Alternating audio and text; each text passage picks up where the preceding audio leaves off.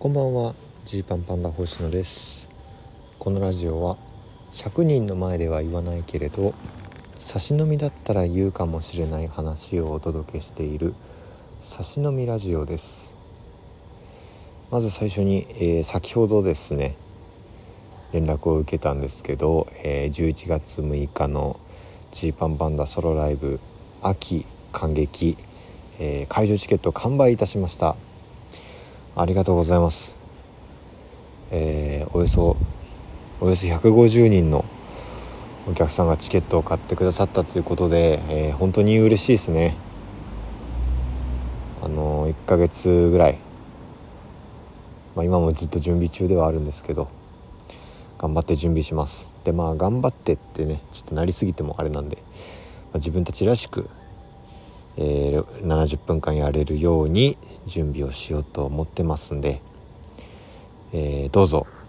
お楽しみに。もし、えー、いろんなご都合で会場に来ることが難しくなってしまった方はですね、えまあ、チケットのリセール手続きっていうのがありますんで、えまあ、払い戻しというかねあの他の方に、えー、チケットを譲る形で、え、払い戻ししつつ、えー予約待ちの方が買えるというシステムありますんでそちら使っていただきますようお願いします。で配信チケットはね、えー、まだまだ絶賛ご購入いただけますので、え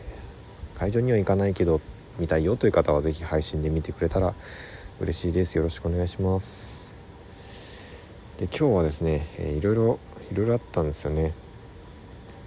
先に、えー、記憶の新しい方からいくと、えー、小学校の頃のね同級生と、えー、お話をしましたというか、まあ、ご飯に行きましたと。いうことでまあ小学校の頃の同級生僕はね中学受験で、えー、地元の小学校を卒業した後は、え、電車通学してたんで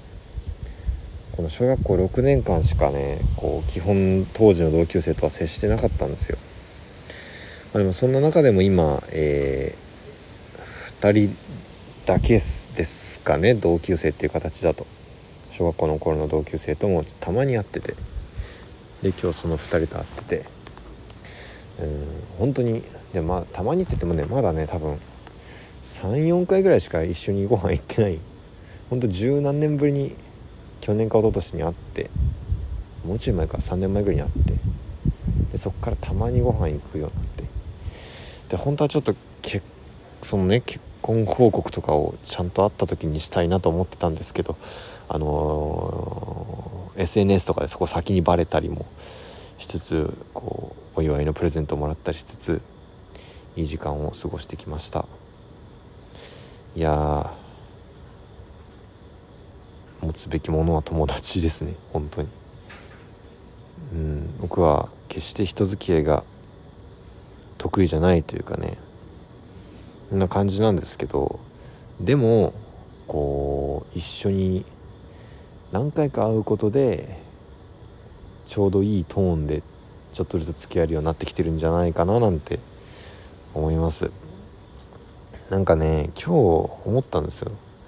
何回か会ってようやくこう本来の自分のトーンで喋れたなみたいな。その10年ぶりとかにこう会った時にですね最初に会った時にこうちょっと様子伺うというかこう感覚としてその僕の感覚ですよ。僕の感覚として、えー、コミュニケーション音痴だなみたいな感じを今日再認識したんですよ。初めてああの10年ぶりに会った時にあれどんくらいで接するんだっけっていう。どれくらい他人でどれくらい仲いい友達として接するんだっけっていう。この距離感とそのテンション感みたいなものがこう下手くそだったなってこう改めて思って。で何回かやってで今日3回目か4回目かぐらいであようやく本当に今僕が普段会う友達同期、えー、先輩後輩と喋る時のぐらいの感じで喋れてるなっていう。てかそれくらいの仲だなってこう思えてるなみたいな。あるんですよね。こうたまに言いますよね。コミュニケーション能力の高さ発揮する人。でこれなんかそのねなんかガツガツいけるみたいなことが必ずしも正解じゃないなと僕は思ってて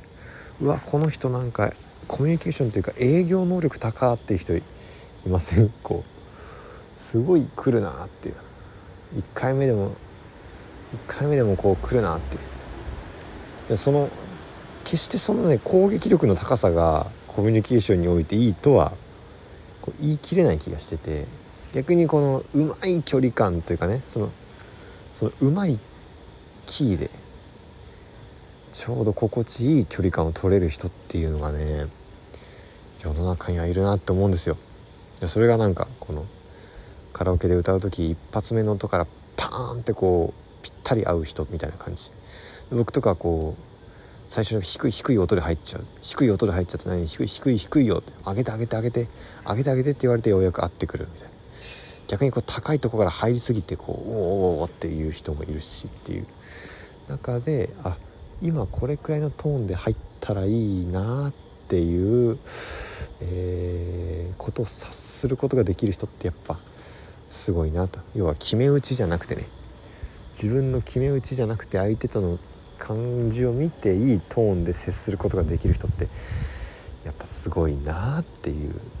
何人かいるなと僕の周りでも思うんでそういう人見てるとああ自分はコミュニケーション音痴だなって。コミュ障とかじゃないと思うんですけどコミュニケーション音痴だなって今日はね思ったしそのチューニングがようやく合ってきたなっていう気がします。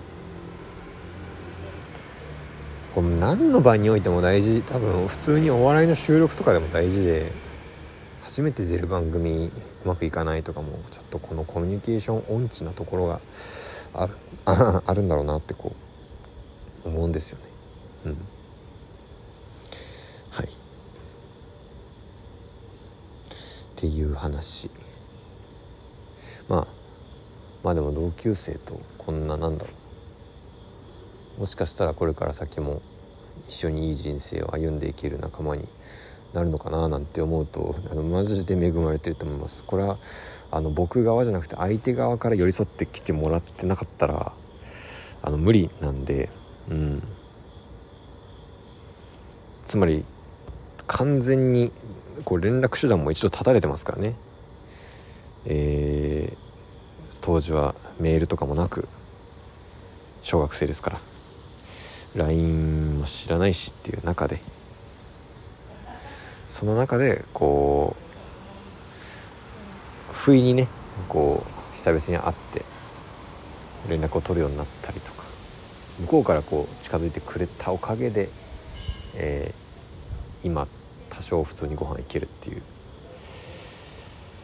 いやこれは嬉しいことですね。でこれをもっと大切にしていきたいですね。うん。って思ってます。すごいもっともっと頼れよって言われました。簡単に言うと。いいんだよもっと。こっちに連絡くれてって。僕はこういうところがあるんでね。なんかこう人にお願いをできなかったり力を借りられない下手くそさがあるんでちょっとそれはもうもういい加減もういい加減変えていこうと思っていろいろ動こうと思ってます。ってい。うのと、えっと、昼に、えっと、ダウ9万の、えー、公演第4回かな？第4回公演の一応吸ってるけど撮っておくを、えー、見に行かせていただきましたよ、えー、こっからはね若干のネタバレがあるかもしれないんでまああと 2, 2分ぐらいしかないしそんなベラベラ喋るわけじゃないけど若干のネタバレがあるかもしれないんでえー、まあ見てないこれから見るよって方はここで切っていただいたら全然いいと思うんですけど。まああの進学予備校のね話。予備校の話で。予備校のまあえっ、ー、と講師陣とかチューター側の話。チューターのブースが舞台になっているお話で。あすごくこのリアルな等身大の、えー、やり取りだなと。思ってたんですけど個人的にはねまあそのまあ、勉強が一個テーマになってるんですよ。まあ、学歴っていうものだったり、えー、まあ、そこで、えー、うまくいかなかったという経験を踏まえてどう生きていくかっていうところでいくとねこの、まあ、道上さんの役の子がこう休憩時間に、えー、ご飯をねお昼休憩で食べてる間にも勉強しているってていう状態で話しかけないでくださいオーラみたいなのが出てんのがちょっと嫌なんだよって周りに思われるみたいな、えー、ところがあるんですけどちょっともうね心当たりありすぎて僕なかなか食らうものがありましたね正直。そうだった時があったなと公認会計士試験の勉強をしていた時の切羽詰まっていた時の、えー、合否という試験の合否という不安に苛まれたその精神状態の不安定の中ででも結果を出さなければいけないというふうに体はに鞭を打ってるけど周りの人と流れてる時間の緊張感が違いすぎてなんかギクシャクするっていう。あの感じはねもう勉強した身としては何年も勉強した身としてはすごく来るものがありましたね。うん。ちょっとそれだけ聞いたかったっていう感じです。というわけで、えー、本日はお開きです。